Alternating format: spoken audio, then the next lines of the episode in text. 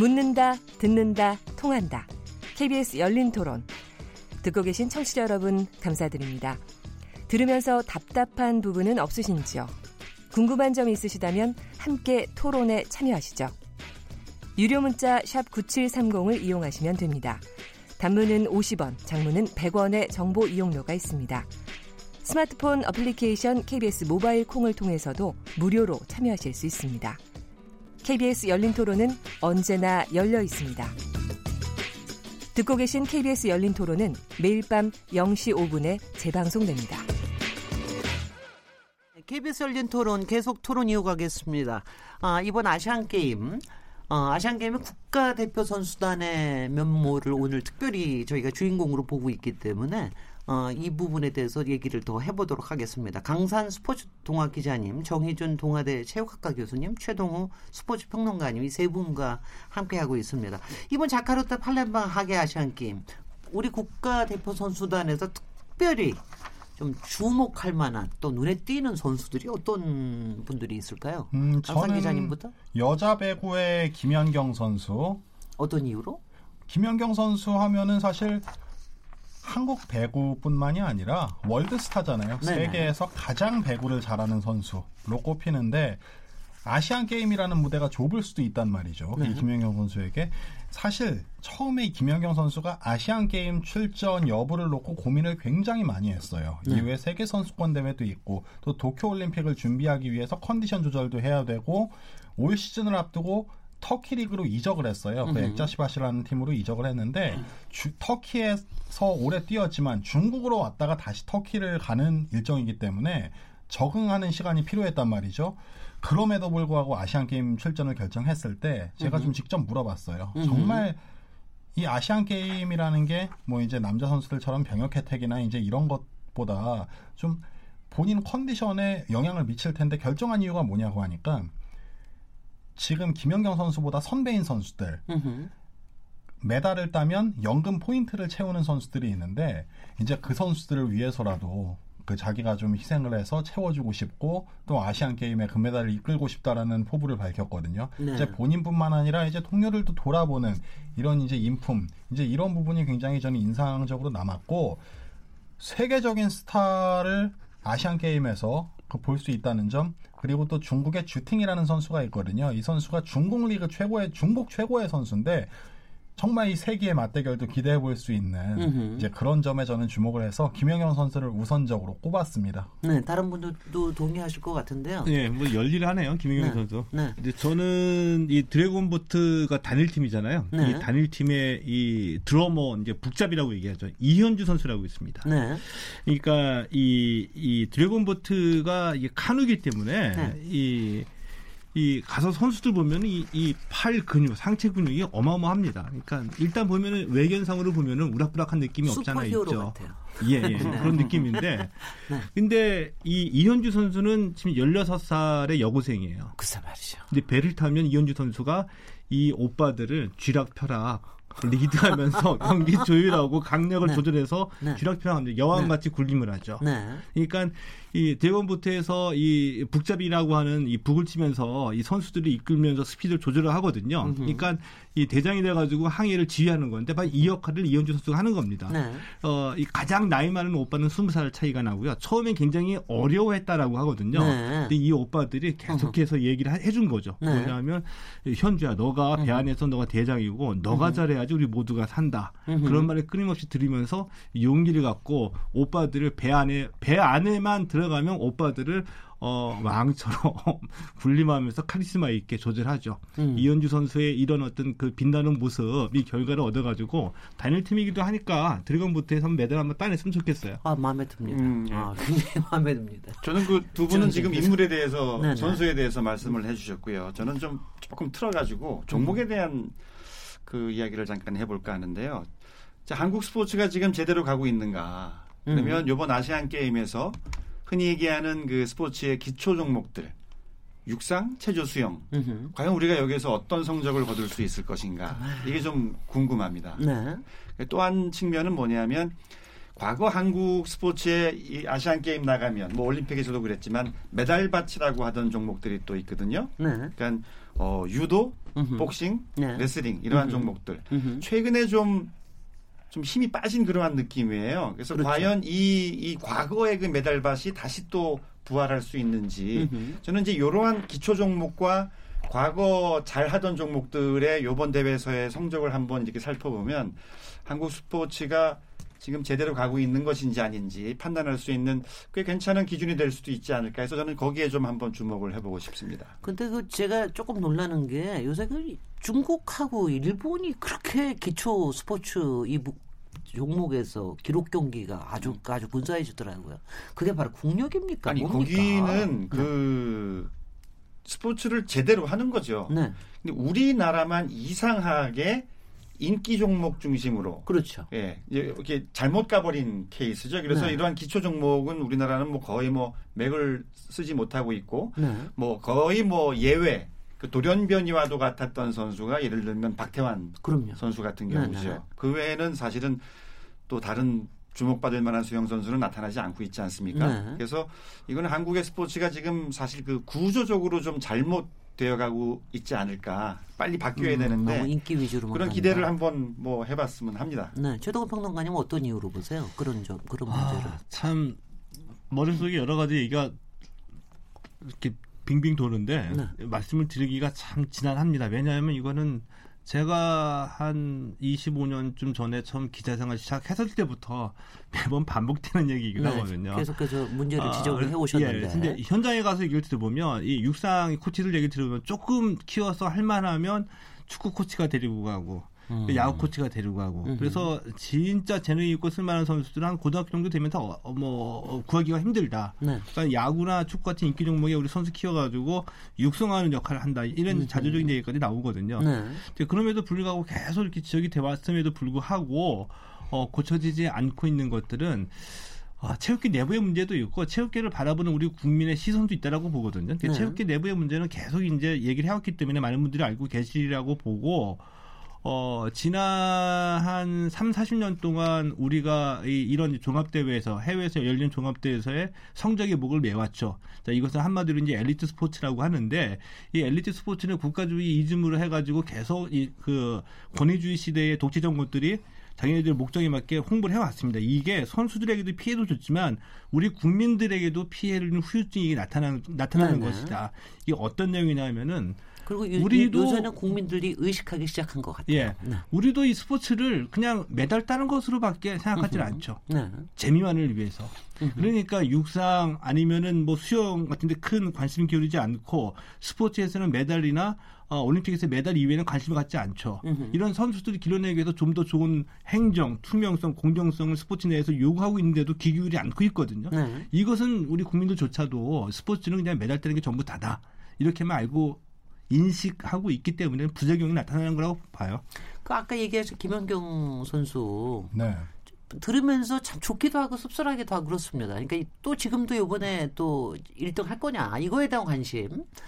그 다음에는 이제 그 요번에 자- 장바하게 된 게 그야말로 포인트 얻어가지고서는 그 팀한테 대해서 뭔가 연금의 혜택을 더 좀 주기 위해서 본인이 그, 그, 그, 뭐야말로 헌신한다라는 이런 게 아, 그런 시스템 자체가 상당히 좀, 좀, 좀 씁쓸한 감도 좀 있습니다. 그런데 특히 그 일반적인 비판이 그러면 김연경 선수가 너무 기대는 거 아니야? 김연경 선수 혼자만 플레이어냐? 너무 기대는 거 아니냐? 우리나라가 이런, 이런 팀 경기에서 너무 개인기에만 의존하는 거 아니야? 이런 비판도 좀 있기는 합니다. 어떻게 보십니까? 강 사실 기자님? 김연경 선수가 전력의 50% 이상인 건 맞습니다.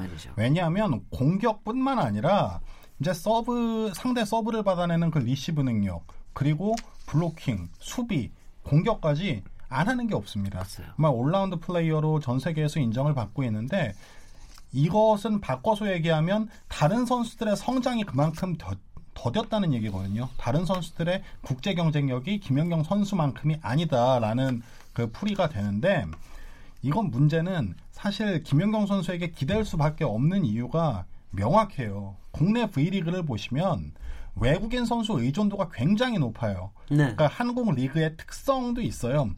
뭐 터키 리그나 뭐 물론 중국 리그도 외국인 선수의 비중이 크기는 하지만 점유율이 50%를 넘어가고 국내 선수는 단순히 이제 리시브를 받고 토스를 해주고 이 역할에 국한되고 해결사는 외국인 선수거든요. 음흠. 예, 이런 시스템적인 문제가 국내 선수들의 국제 경쟁력 강화를 막았다고 볼 수가 있어요. 음흠. 김연경 선수가 일찌감치 해외 무대에 나가서 기량을 쌓은 덕분에 음흠. 지금 국내 최고의 선수로 또 국리를 군림할 수 있는 음흠. 하나의 발판이 마련됐다고도 봅니다. 그래서 전- 예. 그러한 김연경 선수 같은 케이스, 그러니까? 극소수 선수들에게 절대적으로 의존하는 국내 스포츠 국가대표팀 과연 바람직한 것이냐? 네. 절대 그렇지 않죠. 네. 그러니까 예를 들면 우리나라 스포츠는요, 뭐 종목마다 차이, 종목마다 차이가 있습니다만 그런 스타 플레이에 의존하는 게 너무 그 정도가 심합니다. 음흠. 예를 들면 뭐 박태환, 음흠.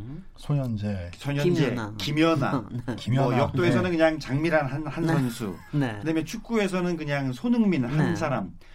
그러니까 이런 돌연변이와 같은 같은 선수들이 없으면 음흠. 이거 존재가 불가능한가. 그래서 우리 한국 스포츠가 빨리 이제 가야 할 가야 할 길은 저변을 확대하는 거죠. 제가 사례를 하나 말씀드리면 우리나라 초, 중, 고, 대 실업까지 대한체육회에 등록된 모든 선수의 숫자가요. 12만 명입니다. 예. 12만 명. 네. 그 중에 제일 많은 종목이 축구인데요. 축구가 한 2만 명이에요. 와, 대단하네. 예. 근데 일본은 축구만 100만 명이 넘어요. 네. 그리고 일본 우리가 흔히 대단하네. 얘기하는 핸드볼 그 비인기 종목 핸드볼 있죠. 네. 일본은 그 비인기 종목이라는 개념 자체가 없어요. 일본은 핸드볼 등록 선수 숫자만 10만 명이에요. 야. 그러니까 이게 이 비교를 할 수가 없는 거죠. 네. 그러다 보니 무슨 일이 게. 벌어지냐면 네. 지난번 리오 올림픽 때 우리나라 여자 국가대표 핸드볼 선수 골키퍼로 어느 선수가 출전했습니까? 음. 오영란 선수거든요. 예. 음. 이 선수는 지금 올림픽을 몇 번째 출전하는지를 몰라요. 선수가 없어서 출전하는 거예요. 네. 음. 이제 나이가 지금 한 거의 쉬은이 저 다려가는. 애틀랜타 올림픽 때 처음 봤거든요. 오영란 선수를. 예. 근데 이제 그 많은 또 이 네티즌들이라고 음. 하나요? 이분들은 이제 그 오영란 선수 출전 그 관련 기사에다가 밑에 뭐라고 댓글을 다냐 하면 너무 장하다, 감동스럽다. 다음 음. 올림픽에 또 출전해라. 출전해라. 어, 어. 이제 할머니가 돼서도 출전하라는 얘기죠. 이게 네. 지금 대한민국 스포츠의 현 주소입니다. 네. 그러니까 이러한 그 답답한 현실을 빨리 바꾸려면 네. 이제 그 기반을 다지는 쪽으로 네. 가야 되고 선수들을 그렇게 극소수의 선수들을 검투사 기르듯이 기르는 그러한 엘리트 스포츠 시스템은 빨리 타파를 해야 된다. 네. 저는 좀 이렇게 생각을 합니다. 아 근데 제가 한 가지 여쭤 그렇게 많이 등록을 선수로 등록을 하는 이유가 뭡니까 일본에서? 아, 많이 하니까요. 아니 많이 하는 거라도 예. 그렇게 많이 하니까 그렇게 등록을 하는 거예요. 이제 어, 그렇죠. 선수 등록을 때 네, 게임을 네. 뛰려면 등록을 해야죠. 제동을 통해. 이제 그게 우리 그 브릿지 꿈나무이신 김 네. 박사님과 같은 네. 분들이 선수라고 하면은 느끼는 거가 네. 일본에서 선수라고 얘기하는 건 다르다는 얘기예요. 뭐냐 하면 우리 선생님은 우리 선수라고 하니까 운동에 인생을 걸고 네. 수업 안 들고 정식으로 뛰는 이런 프로를 목표로 해서 뛰는 선수를 얘기를 음흠. 하죠. 네. 그런데 일본에서 얘기하는 예를 들면 100만 명이라는 이 숫자는 그런 그 직업을 운동으로 하겠다는 선- 그게 꿈을 갖고 아니라. 하는 선수뿐만이 아니라 음흠. 학교에서 클럽이나 학교 방과후 우리, 우리 식으로 얘기하면 이 방과후 어, 교육을 받고 있는 수업에 참여하는 선수들까지 다 포함이 된 거거든요. 네. 그래서 우리가 뭐 흔히 할 때 흔히 얘기할 때 고시에만 가지고 뭐 전국에서 천몇 개 팀들이 참여한다고 하는데 그 팀 중에는 네. 우리는 뭐 60개 팀이라고 한다면 60개 팀은 전부 다 엘리트 선수들, 음흠. 운동을 목표하는 선수들이 참가하는 거고 네. 일본에서 얘기하는 고시안에 천몇 개가 넘어가는 이 팀들은 운동을 목표로 하는 이- 운동을 직업으로 목표로 하지 않는 선수 가운데서도 나는 꿈을 갖고 공부하면서 운동하는 선수들이 참가한다는 거죠. 네. 네. 그 숫자 이렇게 차이가 있는 겁니다. 네. 그러니까, 그러니까 우리는 우리 이 정희준 선생님이 말씀하신 대로 저변을 확대한다는 것이 양에서 질로 갈 수가 있잖아요. 음흠. 꼭 목표를 운동으로 하지 않더라도 취미생활로 하더라도 재능이 있어서 어, 전문 선수가 될 수 있는 네네. 거고 일단은 이 양을 확보해야 되는데 그 양에서 음. 절대적으로 우리는 취약하다는 그 얘기죠. 지금 방금 야구 예를 네. 드셨는데요. 교수님. 우리나라는 고등학교 야구팀이 60개 정도거든요. 네. 일본은 제가 4천 개라고 그랬더니 누가 틀렸, 틀렸다고 그래요. 그래서. 몇 개냐 그랬더니 5천 개랍니다. 음. 또 우리나라 야구팀은 한 팀에 한 40명 정도예요. 평균 잡으면. 네. 일본은 200명이에요. 한 팀에. 대단하네. 그러니까 5천 개 팀에 한 팀에 200명. 네. 이게 인프라가 어느 정도인지 저는 감이 안 잡히죠. 네. 그래서 요번에 그러한 그 결과가 어디서 또 이게 우리가 목격이 되냐면 요번에 일본 국가대표팀 있잖아요. 야구팀.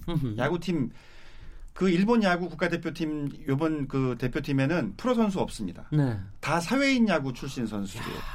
그래서 그런 선수들이 우리나라 국가대표팀과 WBC라든지 아시안 게임이라든지 올림픽이라든지 여기서 붙어서 이겼다 지겼 졌- 졌다 이렇게 용호상박의 게임을 펼쳤던 거죠. 네.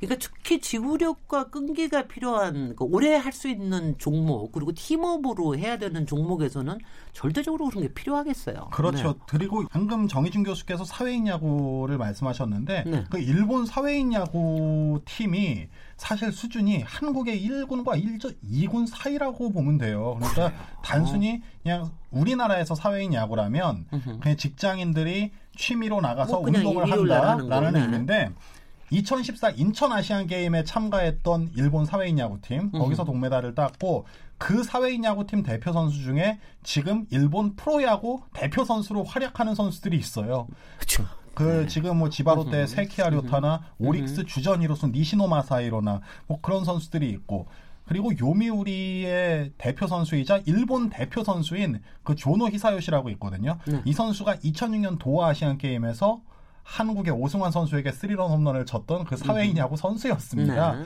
이제 그만큼 일본의 야구 인프라뿐만 아니라 전체적인 인프라가 굉장히 활성화가 돼 있고 선수 풀이 많고 어떻게든 그 엘리트 선수로 클 수 있는 기반이 마련됐다는 점이거든요. 네. 이제 이런 부분은 정말 일본을 볼 때마다 부럽다라는 생각이 들죠 저는. 그게 진짜 올림픽 정신이고 그런 그건데요. 이게 그러니까 프로 플레이어들이 아니라 프로페셔널게 아니라 아마추어들 중에서 정말 서로 기량을 나는 이게 정말 필요할 것 같습니다. 우리도 그런 시대가 오겠죠. 어. 그런 시대를 만들기 위해서 뭐 오래전서부터 우리 정의준 교수 같은 분들이 이제 노력을 해왔고 네. 어 2000년대 들면서 우리도 이제 최후의 스포츠 패러다임을 바꾸자라는 노력을 많은 분들이 해오셨기 때문에 어 변화하는 과정이고 네. 어좀 더 이제 노력을 더 해야지 되겠죠 지속적으로. 우리 요번에 또 지금 선수들 몇 몇 분 더 좀 얘기를 하면은 우리 또 그 메달 텃밭인 양궁 그리고 또 사격 이쪽에서는 또 주목할 만한 선수를 어떻게 꼽으시는 분이 계신지요? 그 강상 사격의 일단 진종호 선수 네. 우리 나이로 마흔이고요. 이번 대회에서 남자 10m 공기권총 한 종목에만 나가요. 진종호 선수가 왜요? 한마디로 모 아니면 도회 도전인데 네. 진종호 선수 하면 50m 공기권총의 최강자거든요. 네. 그런데 50m 종목이 폐지가 됐습니다. 네. 그러면서 이번에는 한 종목에만 올인을 하게 됐어요. 네. 10m 공기권총의 성적이 이번 아시안 게임에서 진종호 선수의 성적입니다. 그만큼 본인도 그 한 종목으로 모든 게 결정나기 때문에 부담스럽긴 하지만 오히려 더 집중하는 계기가 된다고 이야기를 했었거든요. 네. 그 50m 권총의 폐지도 어떻게 보면 한국의 주력 종목이 하나 줄어들었다라는 음. 측면에서 분명히 좀 아쉬운 측면은 있죠.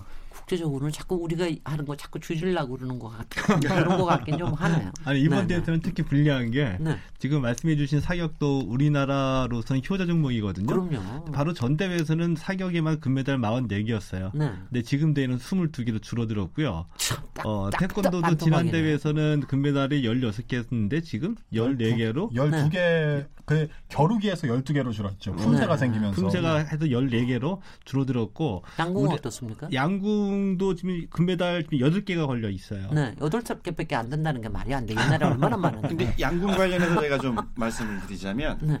우리나라가 양궁 최강국이잖아요. 네. 근데 요즘에 보면 일본도 꽤 잘하지만 네. 대만도 굉장히 잘하고 그 우리 우리 우리 그쪽이 뭐 코치들이 가가지고 다 전수해 네. 주는 거 아니에요? 근데 지금? 저는 요번에 그 마침 제, 제 대학원생이 중국 유학생이에요. 중국에서 온 네. 중국인 학생인데 야, 중국에서는 어떤 종목들을 스포츠들을 사람들이 좋아하냐 물어봤어요. 그랬더니 남자애들은 농구하는 걸 좀 좋아하고요. 음흠. 축구는 아예 아닙니다.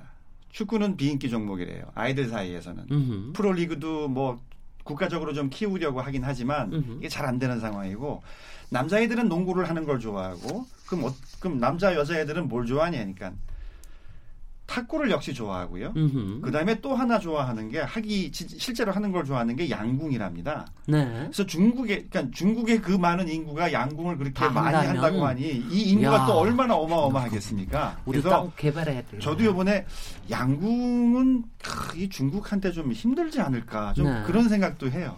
여덟 개밖에 안그 되는데. 하나 첨언을 하자면 그 탁구 말씀을 하셨는데 정 교수님께서 네네. 제가 8년 전이었죠. 그러니까 26살 때 그 중국에 가서 네. 중국의 초등학교 4학년생과 탁구를 쳐서 아주 처참하게 졌었던 네. 기억이 있습니다. 그만큼 이 탁구에 있어서는 정말 따라갈 수가 없겠더라고요. 네. 그 참. 아 근데 왜 축구를 왜 싫어한대요? 아 축구만 우리 이기고 싶어서 난리인데 그렇게 안 하면 되겠어요? 그게 이제? 중국의 축구인들은 그 공한증이라고 해가지고 네. 네네. 축구에서 어떻게든 이겨보려고 하긴 하는데 네. 그 이제 그 축구인들 얘기고 중국의 이제 보통 사람들 시민들은 그렇게 축구에는 별다른 애착을 못 느낀다고 그러더라고요. 그리고 워낙 다양한 종목들을 또 하고 있어서 축구가 사실은 중국에서는 그 스포츠로서는 후발주자인데 그 틈을 비집고 들어가는 게 좀 쉽지 않는 것 같습니다. 네. 또 다른 이제 대표적인 예는 또 야구가 되겠죠. 야구는 아마도 더 열악한 그런 상황이고요. 음. 야구는 실제적으로 어, 이미 90년대서부터 미국하고 일본이 이 중국을 야구 시장으로 편입시키기 위해서 굉장히 많이 투자를 해왔어요. 네. 그러니까 지도자 프로그램 그 물자 등등을 지원해주면서 야구를 그렇겠죠. 전파하기 위해서 그 시장이 엄청나게 넓어질. 테니까. 그럼에도 불구하고 한 20년이 넘었는데도 아직까지 야구는 중국이 이 힘들죠. 어, 그 참 그 문화적인 특성이라는 게 있는 것 같아요. 어떻게 어느 정도 보면은. 예. 근데 역시 축구 얘기하시고 그러니까 뭐 또 야구도 그렇고 어, 손흥민 선수 얘기를 안 할래야 안 할 수가 없는데 손흥민 선수 이번에 슈퍼스타 5에 꼽혔다면서요. 그, 네. 그런데 어떻게 보십니까? 다들 그거에는 관심이 있어요. 그 손흥민 선수가 그 아시안 게임을 빛낼 슈퍼스타 다섯 명에 포함이 됐어요. 네네. 뭐 지금 잉글랜드 프리미어리그 토트넘에서 뛰고 있고 다양한 시, 얘기를 들어보면 손흥민 선수가 아시안 게임이라는 무대는 손흥민에게 좁다는 말이 계속 나오고 있습니다. 네네. 그만큼 손흥민 선수는 또 병역 혜택이 걸린 대회이기 때문에 또 참가를 안 할 수도 없었고요. 이제 그런 점에서 손흥민 선수의 뭐 세계적인 위상이 다시 한번 드러났다고 보는데 축구에서 손흥민 선수, 뭐 국내에서는 엄청난 입지를 자랑하죠. 엄청난 인기를 자랑하고 이번 아시안 게임 대표팀에서도 정말 필요할 때 에이스로 활약이 기대가 되는데 지금 보면 손흥민과 함께 선정된 그 아시안 게임을 빛낼 슈퍼스타 누가 있는지도 자세히 살펴보니까 네. 육상 남자 100m에서 그 아시아 타이 기록을 보유하고 있는 중국의 수빙텐 선수 대단한 그리고 선수. 일본의 배드민턴 스타 저도 실제로 봤는데 엄청나게 잘 칩니다 모모타 겐토 그리고 리우 올림픽 남자 접영 100m 금메달리스트죠 오. 싱가포르의 조셉 스쿨링 그리고 말레이시아의 스쿼시 여왕 니콜 데이비드 이렇게 어. 손흥민 포함해서 다섯 명인데 네. 구기 종목이 손흥민 선수가 유일하잖아요. 네. 그 배드민턴을 제외하면 이제 그만큼 이 축구의 인기 그리고 한- 아시아 전체에서 손흥민의 위상을 보여준 그 대목이 아닌가라는 생각이 좀 들어요 저는. 음흠. 어떻게 그때 전망하세요? 이- 저희 뭐 병역 특, 특, 특례 받을 수 있을까요? 아 근데 저는 이제 그 말씀을 드리기 전에 네. 이번 아시안 게임에 걸어야 되는데. 가장 사람들이 관심을 갖는 주제가 네. 어떤 뭐 어떤 선수가 어떤 성적을 낼 것이냐 이게 아니고 손흥민이 군대 면제를 받을, 받을 것이냐, 것이냐 말. 것이냐. 바로 그거예요. 저는 네. 그게 너무 서글픕니다. 이게 말이에요. 이게 어떻게 한국 스포츠의 가장 최고의 관심사가 될 수가 있을까? 그래서 좀 뭔가 좀 바뀌어야 되는데 그렇게 생각을 합니다. 어, 예상을 해본다면 지금 이제 병역 문제 가지고 지금 논란이 되는 게 축구와 축구는 이제 사실 손흥민이 받느냐 못 받느냐 이거고 야구는 그 이제 그 대상 선수가 아홉 명이에요. 네. 이제 받느냐 못 받느냐 이건데 그 야구는 상대적으로 좀 쉬울 것 같습니다. 일단 일본이 네. 사회인 야구 팀이 팀이. 출전을 하게 되고 음흠. 그러다 보면 일본한테는 이기지 않을까. 그 다음에 또 우리가 좀 신경 써야 될 대상은 타이완이죠. 예, 대만 팀이죠. 네. 대만 이제 프로도 네. 꽤 하니까요.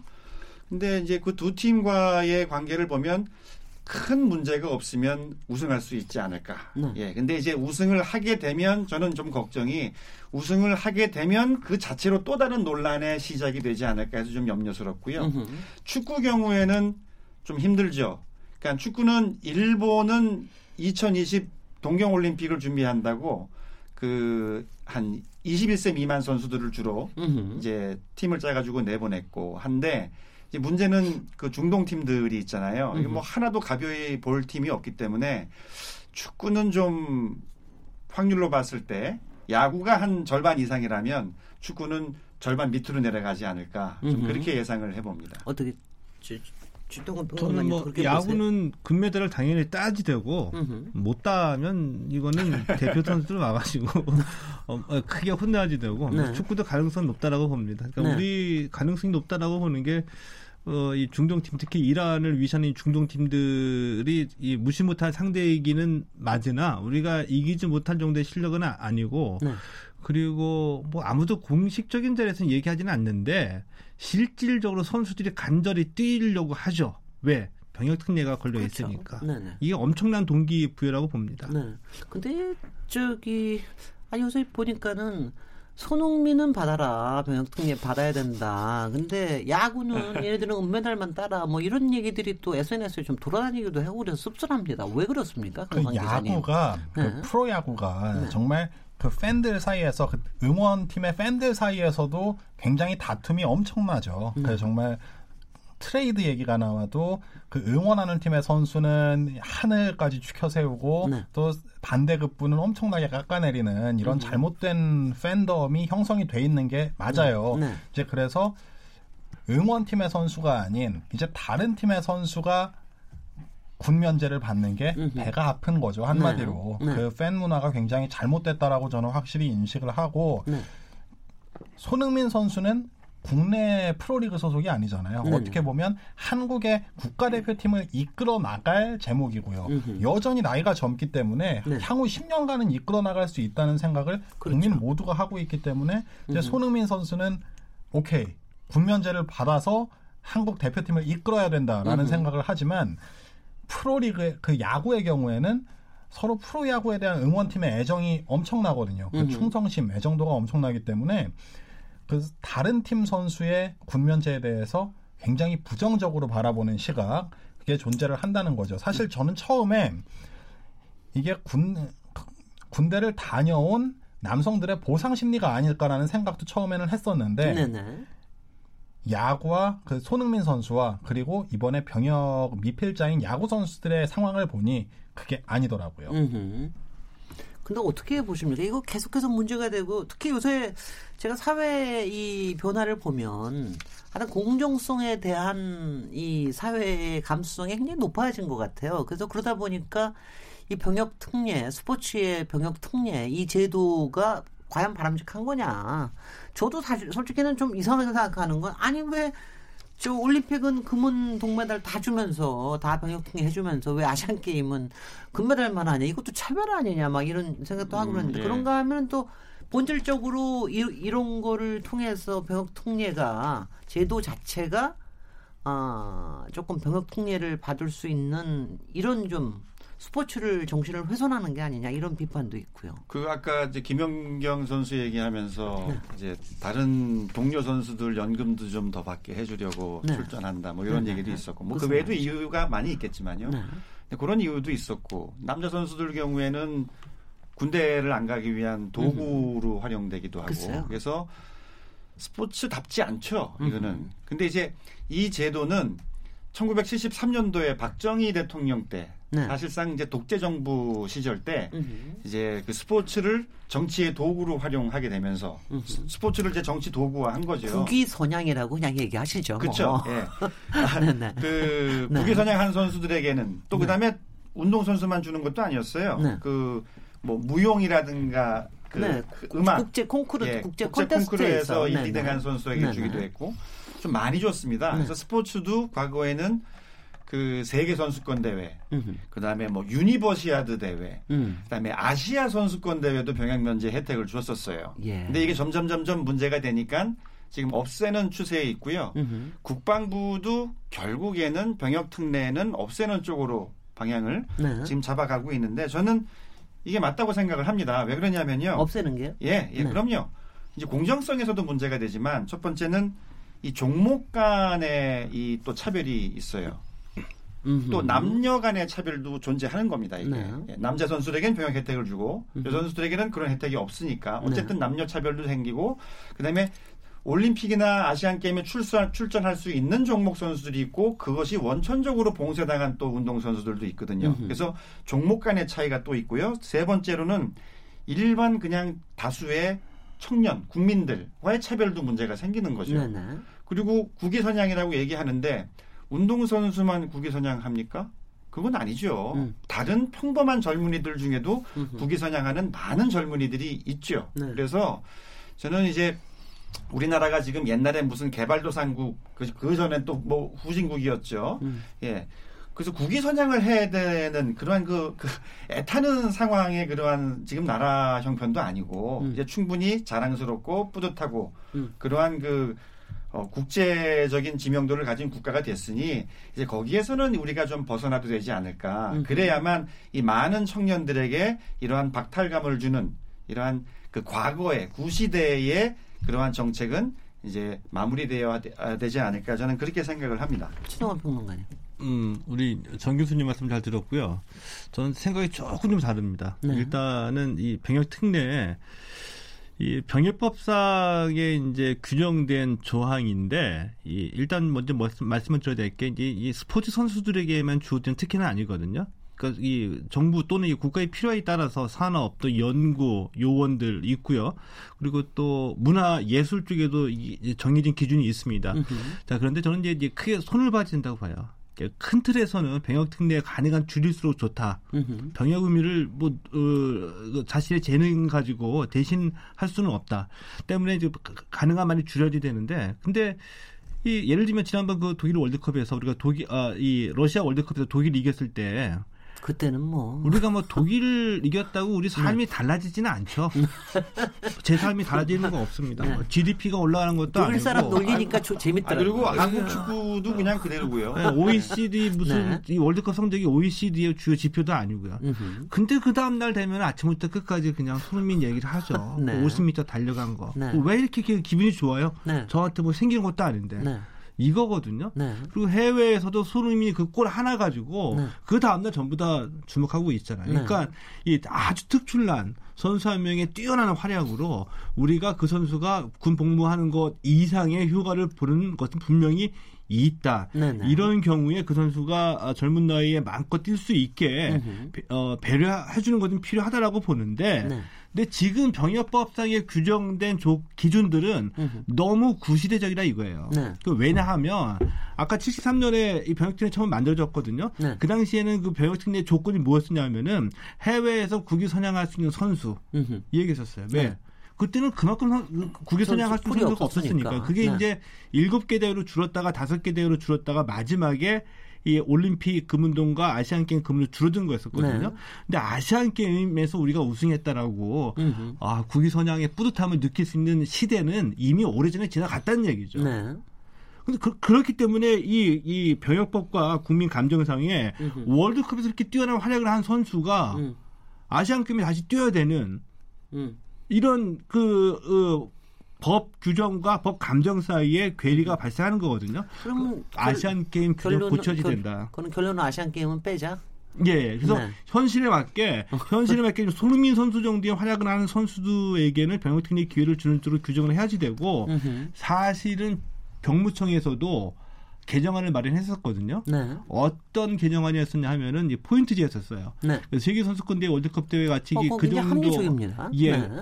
어, 포인트를 해서 누적 일정 기준 점, 점수에 도달하면. 병역특례를 주자 했었는데. 어, 체육계에서 반발했죠. 크게. 왜 반발했냐면 바로 아시안 게임 때문입니다. 아. 실질적으로 아시안 아. 게임이 가장 금메달을 따기 쉬운 편하고 건- 쉬운 네. 종목이기 때문에 음흠. 이게 없어지면은. 어, 체육계로서는 어, 손해다. 네. 라는 어떤 집단 이기주의의 발로로 네. 크게 반발을 했죠. 이거를 네. 고쳐야지 돼요. 음, 강상 기자님.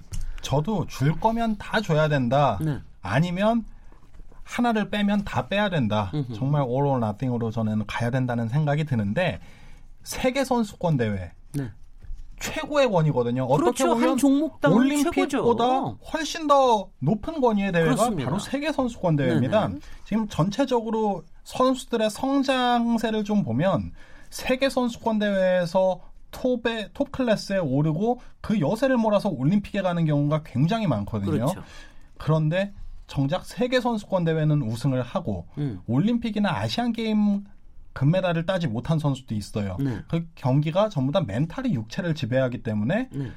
그날 그날 컨디션에 따라 경기력도 달라지거든요. 음. 근데 세계 선수권에서 금메달을 딴 선수가 아시안 게임에서 금메달을 따고 올림픽에서 입상한 선수들에 밀려서 군대에 가야 한다. 네. 그래서 2년을 허비해야 한다. 네. 이제 그렇게 해서 커리어가 단절되는 선수도 상당수가 나왔습니다. 음흠. 이제 그런 점을 봤을 때 저는 단순히 아시안 게임과 올림픽뿐만 아니라 세계 선수권 같은 권위 있는 대회. 그 세계 선수권의 경우에는 올림픽이나 아시안 게임 정식 종목에 들어가지 않은 종목도 종목의 선수들도 혜택을 받을 수가 있단 말이죠. 네. 이제 저는 그렇기 때문에 세계 선수권과 같은 큰 권위의 대회 입상자에게는 음흠. 당연히 혜택을 주는 게 맞다라고 음. 생각을 그래서 해요. 지금 예. 그 아, 두 분의 네, 예, 정신 교수님. 최동호 해설가와 네. 그다음에 강산 기자님의 말씀을 이제 섞어 보면. 결론이 안 나요. 그렇죠. 이게 문제입니다. 그래요, 그러니까 말이죠. 그 이렇게 그 너무 상충하는 지점들이 많기 때문에 이것을 과연 국가 정책으로 계속 유지할 수 있느냐? 음흠. 저는 그렇기 때문에 이건 없어야 된다고 생각을 하는데요. 또 다른 예를 하나 제가 말씀을 드리겠습니다. 지금 두 분 말씀이 이, 이게 이제 어, 느 정도에서 절충을 해야 될까 이 고민이 크잖아요. 음흠. 바로 이 문제입니다. 일관성이 결여돼 있어요. 음. 여러분들 그 기억하시길 하실 텐데요. 2002년 월드컵 때 우리나라가 16강에 진출을 했어요. 음흠. 16강에 진출을 하자마자 쟤네들 다 군대 면제시켜줘. 이런 여론이 일어났어요. 물론 축구협회가 원했던 거죠. 그래갖고 대회도 끝나지 않았는데 16강에 진출한 것만 가지고 이 그 선수들을 모조리 병역 면제를 해줬습니다. 네. 병역, 병역 면제가 정말 전광석화처럼 했거든요. 일사천리로 진행이 됐어요. 딱 그렇게 결정이 되고 나니까 국민들도 그 소식을 듣고 어, 16강 가지고 아 이건 좀 심하지 않았나? 좀 이상했던 거죠. 네. 근데 뭐 에이, 했다 모르겠다 해가지고 그냥 쭉 간 거예요, 그냥. 네. 그래서 대회 그냥 그렇게 치르고 4강까지 가니까 그냥 그 분위기에서, 흥분된 분위기에서 이게 없었던 일이 된 겁니다. 근데 그 다음에는 또 무슨 일이 있었냐면 2006년에 WBC. WBC 야구 대회가 있었는데 아, 네. 그때는 이 WBC 대회는요, 사실은 그냥 그 미국 메이저리그 사무국이 급조해서 만든 초청 대회예요. 음. 아무런 권위도 없는 대회예요. 실질적으로는 미국에서도 인기 없어요. 사람들이 안 봅니다. 미국에서도. 그런데 그런데 거기서 4강에 진출했다고 그걸 또 병역 면제를 네, 시켜줬어요. 네. 예. 그러니까 이렇게 일관성이 없다 보니 무슨 일이 생기냐 하면 아까 제가 잠깐 바둑 얘기를 했는데 음. 이제 바둑도 우리도 그 병역 면제를 시켜줘. 이래가지고 또 자기들의 주장을 권리 아, 권리를 또 주장하기 시작을 해요. 그렇기 네. 때문에 이거는 정리가 안 됩니다. 음흠. 일, 일관성이 없을 뿐만 아니라 그다음에 두 번째는 또 하나 추가하자면 올림픽이나 아시안 게임에서 메달을 딴 선수들은요. 연금으로 보상받고요. 음흠. 또 포상금으로 또 보상을 받습니다. 음흠. 그러니까 경제적인 보상을 받아요. 네. 그거면 충분하다는 거죠. 네. 오케이, 그럼 이거 가지고 부족, 부족해? 음흠. 그러면은 지금 많은 나라에서, 아니, 적은, 뭐 적지 않은 나라에서 시행을 하고 있는 그러니까 은퇴 후에 대체 복무를 하는 방법. 그러니까 너희들 선수로, 선수 그, 그로 뛰어야 될 그 연령대에는 그 나이에는 열심히 뛰어. 네. 대신 은퇴하면은 몇 년 동안 국가를 위해서 청소년 지도를 위해서 봉사해. 네. 이렇게 다양한 방식의 대체 복무 제한 아, 제도들이 있기 때문에 네. 그런 것들을 활용을 하면 되지 이렇게 일관성이 결여된 사람들 간의 논란이 계속 끊이질 않는 제도를 계속 유지할 필요는 없다는 거죠. 음, 저는 여기서 짧게 여기서 자, 여기서 잠깐요. 음. 요, 저희 저희가 이게 원- 워낙 중요한 주제니까 3부에서 다시 또 이어서 토론 좀 하도록 하고요. 잠깐 쉬었다가 토론 이유가 너무 뜨겁습니다. 네. 지금 여러분께서는 KBS 열린 토론 시민 김진애와 함께 하고 계십니다.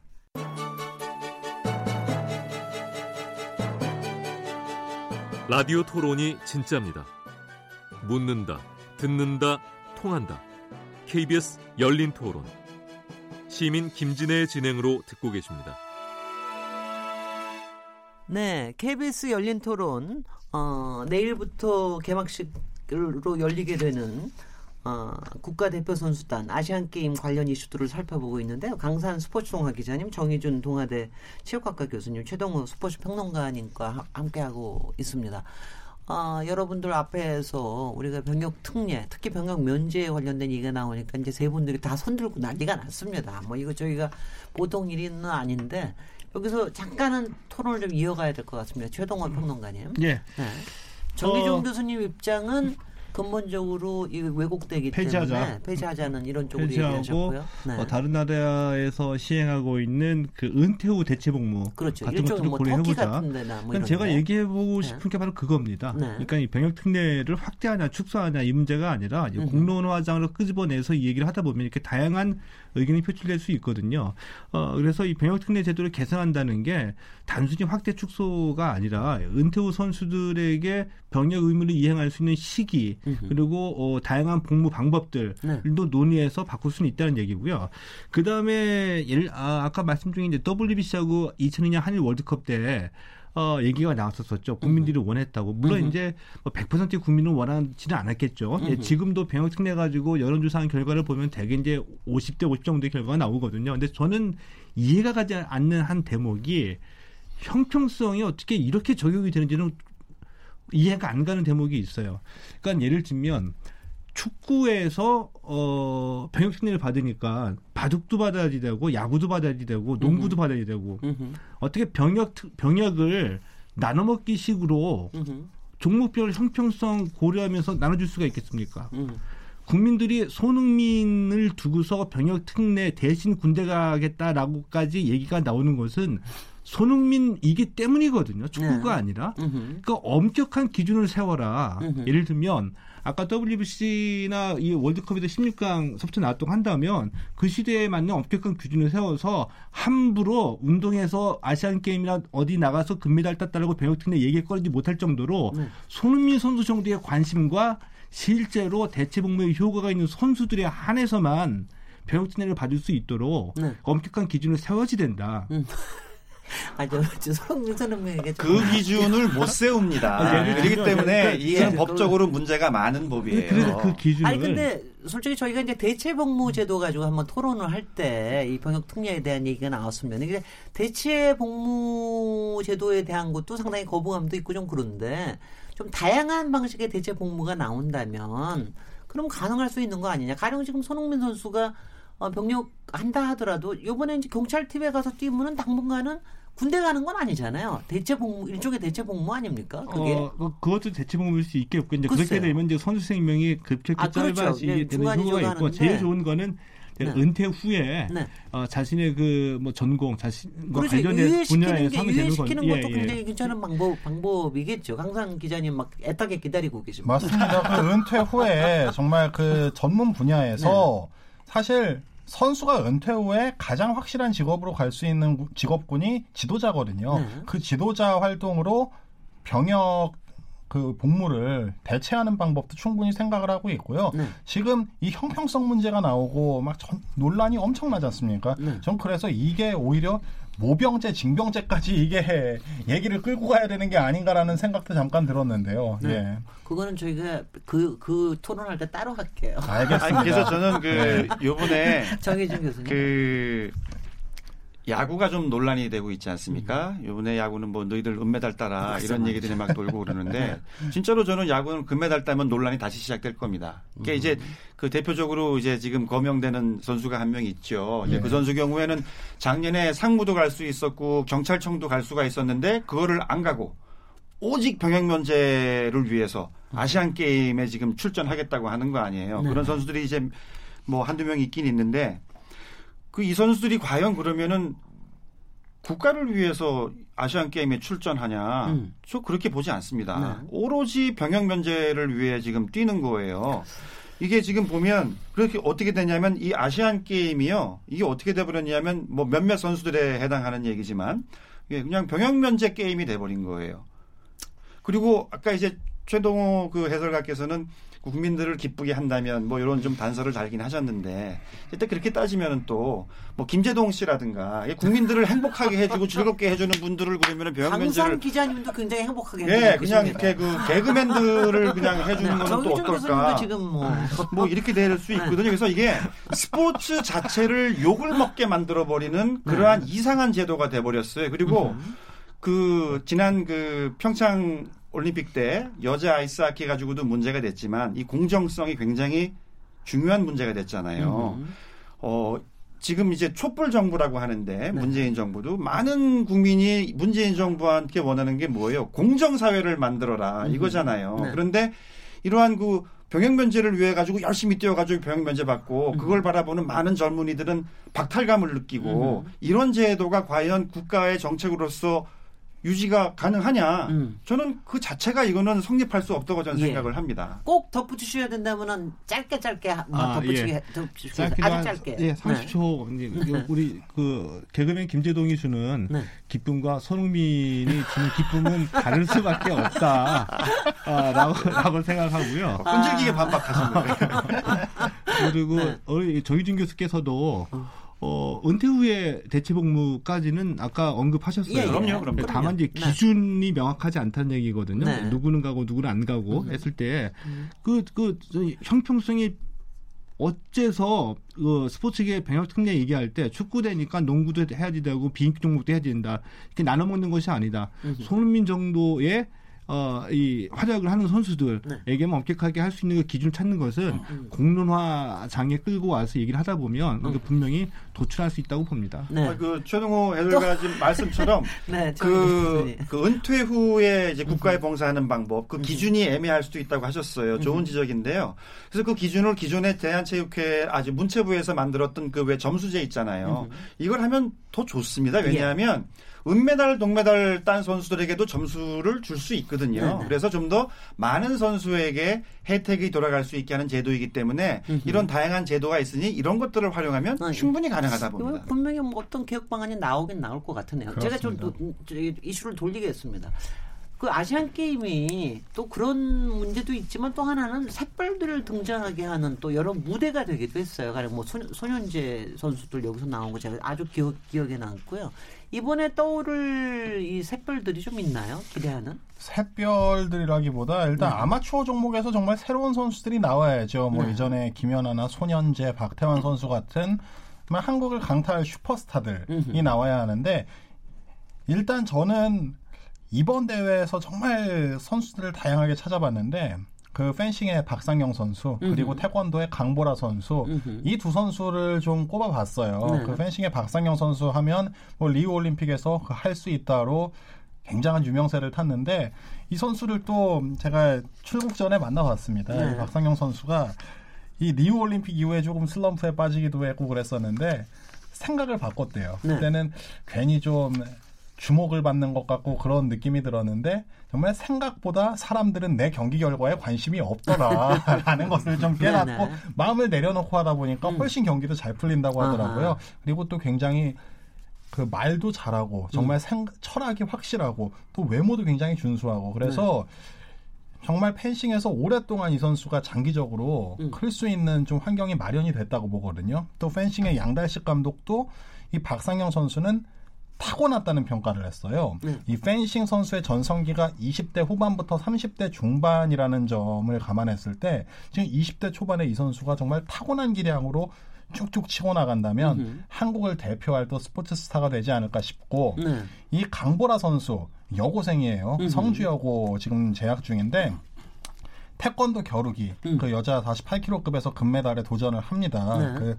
그이 선수는 태권도 겨루기 선수인데 태권을 베이스로 하는 태권도를 해요. 어. 그 아버지 네.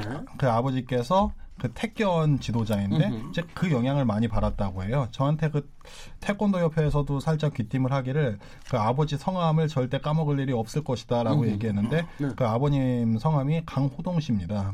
예, 그 태권 지도자로서 그두 우애가 굉장히 깊은데 네. 그 강보라 선수도 그 태권 베이스에 그 붙어서 하는 공격에 굉장히 능하고 음흠. 또 어린 선수답지 않게 굉장히 조리 있게 이야기를 하고 자기 음흠. 생각이 뚜렷하고 그 음흠. 멘탈도 굉장히 강하고 음흠. 이제 그런 점을 봤을 때 한국 태권도가 또 10년을 이끌어갈 재목을 하나 얻지 않았나라는 음. 생각이 듭니다. 이 두 선수의 행보 저도 지켜보고 있습니다. 그 지난 동계올림픽 때 정말 흐뭇했던 게 우리가 그동안 기대도 하지 않았던 뭐 스노우보드 무슨 뭐 스켈레톤 뭐 이상한 종목들에서 막 선수들이 나와가지고 이상한 종목이라고. 이상한 어, 종목 하면 안. 되고요. 이상한 안 우리가 그러니까 대중적으로는 별로 알려지지 접하지 않았던 못했던, 어. 어뭐 이런 데서 해가지고 굉장히 흐뭇했던 기억이 있는데요. 이번에도 그런 현상도 벌어질 수 있을까요? 어, 좀 가능하다고 봅니다. 아니에요? 그 네. 예를 들면, 어, 뭐 드래곤 보트도 네. 우리에게 낯선 네, 그렇게 종목이지만 네. 이제 광저우에서 메달을 땄고요. 네. 그리고 이색 종목이라고 하는 대부분의 종목들이 우리 선수들이 음흠. 이그 메달권에 가 있는 선수들이 많거든요. 네. 그러니까 예를 들면은 뭐 주짓수나 아니면은 뭐 카바디 같은 인도의 저 전통놀이 같은 경우인데 네. 인도의 전통놀이인데 아시아권에서 그 카바디를 하는 즐기는 네. 그 수준 있는 선수들이 형성된 나라가 거의 없겠죠. 네. 때문에 오히려 이 이색 종목이 음. 또 각국의 전통 종목이 어, 우리 같은 한국 정도의 나라가 조금만 관심 기- 기울여 가지고 조금만 선수들 육성하면 아시안 게임에서는 금방 메달권에 근접하는 네. 그런 정도이기도 합니다. 네. 정의준 근데 그 네. 여기 이제 작가님이 써주신 이 대본을 봐도요. 네. 제2의 박태환, 네. 손현재, 이런 걸 너무 기다려요. 예, 김연아, 네. 예. 자꾸 이런 그래 선수들을 네. 막 그리워하잖아요. 그리고 여기 보면 또 작가님도 이렇게 쓰셨네. 어저께 아픈데도 이런 내용들을 다 집어넣으세요. 체육 인재 양성을 위해서 어떤 노력이 필요하느냐. 이게 이거, 뭐냐면 이거, 아니 이거는 작가뿐이 아니라 우리 모든 예. 국민들이 이게 생각하시는 뭐냐면 걸 이제 겁니다. 스타 키우기예요. 네. 스타가 있어야 된다. 누구에게 스타가 있어야 될까요? 글쎄. 왜 그런 손현재 뭐 박태환 김연아 선수를 자꾸 얘기를 할까? 이게 물론 국민들이 원하기도 하고 스포츠계가 원하기도 해요. 그런데 언론사 특히 방송사 경우에는 이게 정말 절실합니다. 이제. 밖에 이제 PD님도 계시고 한데 이거는 사실은 시청률 경쟁이에요. 네. 그리고 보다 많은 사람들, 국민들, 시청자들을 확보하기 위한 방안이 가장 좋은 방법이 바로 이 스타에 의존을 하는 거죠. 광고를 더 따기 위해서 그러는 광고가 거다? 더 들어오고 그래서 결국 돈벌이가 된다. 네. 그러니까 예를 들어서 여러분 그 이제 얼마 전에 끝났지만 그 월드컵 16강의 진실이 뭘까? 그러니까 많은 사람들이 월드컵 16강을 얘기하잖아요. 월드컵 16강만 진출을 하면은 성공하는 것처럼 돈, 그거 돈 엄청나게 주더라고요. 그게 뭐냐면요. 대회 초반에 그냥 나가 떨어지면 음흠. 대회 분위기가 그냥 죽어버리는 거예요. 네. 근데 우리나라가 대표팀이 16강에 진출을 하면 대회가 기간이 쫙 늘어나는 거죠. 네. 그러니까 이게 보면 월드컵이든 올림픽이든 아시안 게임이든 뭐냐면 장터입니다. 음. 특히 미디어나 언론사에게는요. 특히 방송사가 제일 그렇죠. 음. 장터예요. 근데 이 장터가 어떤 장터냐 하면 4년장이에요. 네. 그러니까 4년에 한 번 돌아오는데 이 돌아올 때마다 큰 가장 높은. 예. 광고료도 좀 광고도 네. 받고 그다음에 시청률도 높이고 음. 요번에 KBS도 굉장히 많은 그 중계진을 파견을 했잖아요. 네. 그러니까 뭔가 결실을 얻으려면 시청률도 높아야 되고 하니 자꾸 아, 이런 스타들을 자꾸 그리워하게 되는 거죠. 그, 저, 참고로 저- KBS는 광고는 안 받습니다. 아 그렇죠, 그렇죠. 예, 예, 맞습니다. 예. 아, 근데 네, 네. 정유진 교수님이 저도 그 제가. 이 말씀 드리고 싶었던 거를 먼저 말씀하셨어요. 네. 그러니까 두 가지 정도 말씀드리고 싶은데 어, 이 아시안 게임이나 이제 이런 스포츠 이벤트가 열리게 되면은 이제 언론에서는 요약해가지고 메시지를 던져야 되니까 음흠. 제일 먼저 물어보는 것 중에 하나가 그 목표. 2등이냐, 음흠. 뭐 그리고 올림픽에서도 우리 몇 몇. 등이냐, 네. 메달 몇 개냐, 이거 네. 이제 어 요약해가지고 전달 하려고 하거든요. 네. 그리고 영웅은 누가 나오냐. 그런데 우리 뭐 국민들은 거. 근데 그렇게 네. 아시안 게임에서 우리가 2위 하려고 하는데 애쓰고 있다는 걸 신경 안 쓸 것 같아요. 네. 그 이번 아시안 게임이 9월 초에 금방 끝나버리면 우리가 자카르타 팔란방에서 몇 등 했지? 별로. 신경 안 쓸 것 같아요. 네. 이것은 언론에서 먼저 이제 그 끄집어내는 어떤 일종의 프레임이라고 보고요. 그리고 저도 우리 스포츠 팬들에게 던지고 싶은 메시지 중에 하나는 2위다 아니다 이거 신경 쓰지 말고 이제 좀 자유로워지다. 네. 이거든요. 그리고 네. 만약에 내가 축구랑 야구만 좋아하면 아시안 게임에서도 축구만 야구만 보고 즐겨라. 억지로 이런 시즌만 되면은 어 뭐 이색 종목 찾고 아니면 여러 가지 종목 40개 45개 어, 40개 종목 전부 다 찾아봐야 되는 의무감에 시달리지 말고 음흠. 어 그렇게 좀 즐기자. 좋은 네. 거를 좋아서 그런 말씀 드려, 드려보고 싶고요. 그리고 그리고 자꾸 이제 우리가 체육 인재 육성이랑 이, 이, 이 선수들 발굴 얘기를 해야 되는데 이거 뒤집어서 말씀드리면서 한번 묻고 싶어요. 그러니까 이 스포츠 정책은 이제 정부에서 세우죠. 국가가. 그, 그 국가가 스포츠 정책을 세울 때는 어, 스포츠에 대한 철학이 있어야 되는 거예요. 네. 되죠? 과연 스포츠는 무엇을 위해서 스포츠 정책을 세우는가? 음흠. 그 올림픽이나 아시안 게임에서 금메달 따기 위해서 우리나라 스포츠 정책을 세워야 되겠습니까? 글쎄요. 그 말이 안 되는 얘기입니다. 그그 과거 일부 시기에 음흠. 국민 예산 쏟아 부어가지고 금메달 따는 게 목 적이 유효했던 시기도 일부 있었다고 봐요. 근데 그뭐 시기는 막 지나갔고, 막 올라가고 예. 막. 그, 시, 그 시기는 지나갔고 저는 체육 인재라고 봤을 때 물론 이제 좋은 선수 스포츠는 이 퍼포먼스가 첫 번째니까 실력이 좋아서 국제 무대 나가서 금메달, 은메달 따는 선수도 길러야지 되고 그 선수가 은퇴 후에 바람직한 지도자가 되는 모델. 여기서 말하는 지도자는 꼭 이 감독 코치뿐만이 아니고요. 우리 사회 각 분야, 언론에도 진출하고 뭐 의료도 진출하고 각 분야 진출해서 스포츠에서 배운 어떤 그 페어플레이 정신, 뭐 네. 공정성, 투명성. 네. 우리 국민들이 지금 바라고 있는 이런 이 정신적인 가치들을 스포츠에서 습득해서 내가 운동을 했기 때문에 이런 사람이 됐다라고 좀 얘기할 수 있는 모델, 이 모델이 진짜 체육 인재 모델이라고 생각하고요. 이런 스포츠 평론가이신지 사회 평론가이신지 아. 정치 평론가이신지 모르겠어요. 그 결정적인 얘기가 뭐냐면요. 네. 아무리 저 같은 사람이나 스포츠 기자들이 운동하자 뭐자 이런 얘기 하더라도.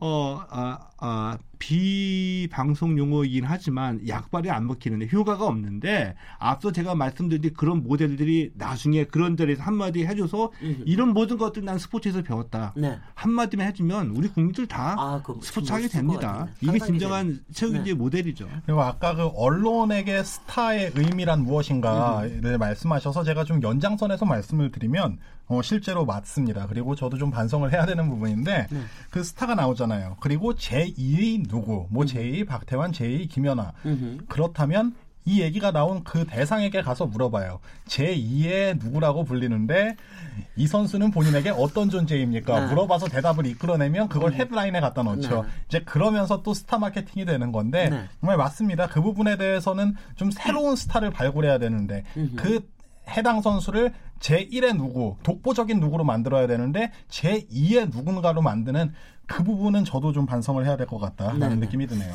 이- 정말 뜨거워서요. 이거 아마 저기 아시안 게임 끝날 때쯤에 토론 한번 다시 한번 또 해야 될지도 모르겠다는 생각이 들 정도인데요. 저희 이제 토론 마쳐야 될 시간입니다. 아, 그래서? 각기 너무 짧- 너무 짧죠.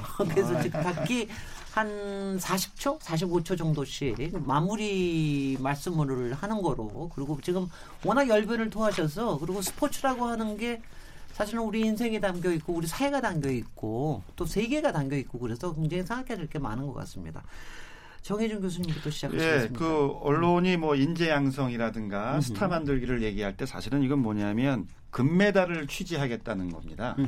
금메달에만 관심을 갖고 예, 그좀 자세를 바꿔서 어, 감동적인 스토리를 취지하시고 그런 얘기들을 많이 소개하는 게 좀 더 좋지 않을까 스포츠 발전에도 도움이 되고 그렇지 않을까 생각을 해요. 마지막으로 좀 드리고 싶은 얘기는 우리가 운동을 왜 하나 우리나라의 많은 청소년들 운동을 하는데 보면은 사실 대학 가려고 한다든가 음. 감독님한테 혼나지 않으려고 한다든가 부모님한테 혼나지 않으려고 한다든가 이 뭐 이런 식이거든요. 그래서 좀 더 즐겁게 운동을 할수 있는 그러한 분위기를 만들어 줬으면 좋겠습니다. 예, 네. 최동원 평론가님? 어, 저는 이번 자카르타 팔렘방 아시안 게임 음, 을 보면서 이 국민들에게 좀 더 자유로워지자. 음, 2등, 3등, 1등, 우리 음흠. 종합 목표 2등 이런 거 좀 벗어나서 자기가 좋아하는 종목 선수들 보고 좀 즐겨라. 음, 이런 말씀 드리고 싶고요. 그렇지만 더 날자. 예, 그리고 중요한 변화를 이미 한 6, 년 전서부터 우리 국민들이 시사를 했습니다. 제가 기억하기로는 정확하게 2012년 런던 올림픽에서부터 어, 어, 메달 못 따도.